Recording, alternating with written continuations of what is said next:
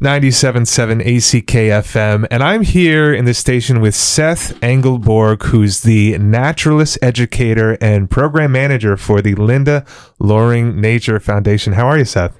I'm doing great. Thank you, Andrew. It's a pleasure to be here this morning. It's a pleasure to have you. And I hear you have some activities underway in partnership with the Nantucket Hotel. Is that right? Yeah, we do. So we are partnering for a first time ever, one of a kind birding experience. Uh, those of you who may know the Linda Loring Nature Foundation may know that since we started, we've been uh, forest and birding on island. But this is a new partnership between us and the hotel where we're going to be offering a week long series of programming between May 10th and 16th, all related to birds. So we're going to be doing excursions. There's going to be some presentations, cocktail hours and dinners. And it's going to be a really fun event highlighting spring migration on Nantucket. Yeah. And, and could you talk a little bit more too about the weekend program? Sure, yeah. So just so everyone knows, there's going to be two different series of programs. There's going to be a split between the weekday, we're calling that Monday through Thursday, and the weekend. On the weekday, right. we're going to be offering a daily birding excursions every morning going to a different place on island, highlighting different species. So one day we might look at water birds or shorebirds, and then the, ne- the next day we might look at songbirds or raptors or something like that. And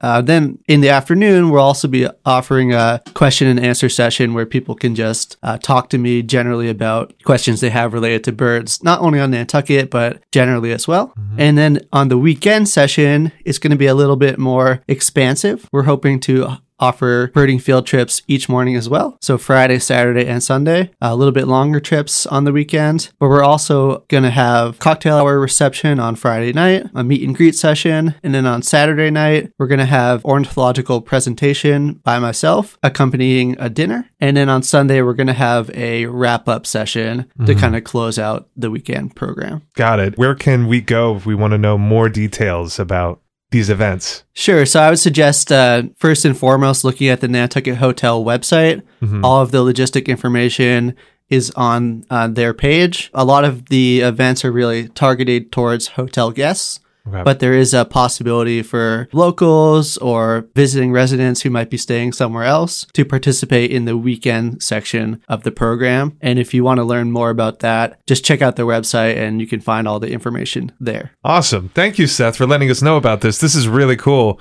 And do you think something like this would happen again?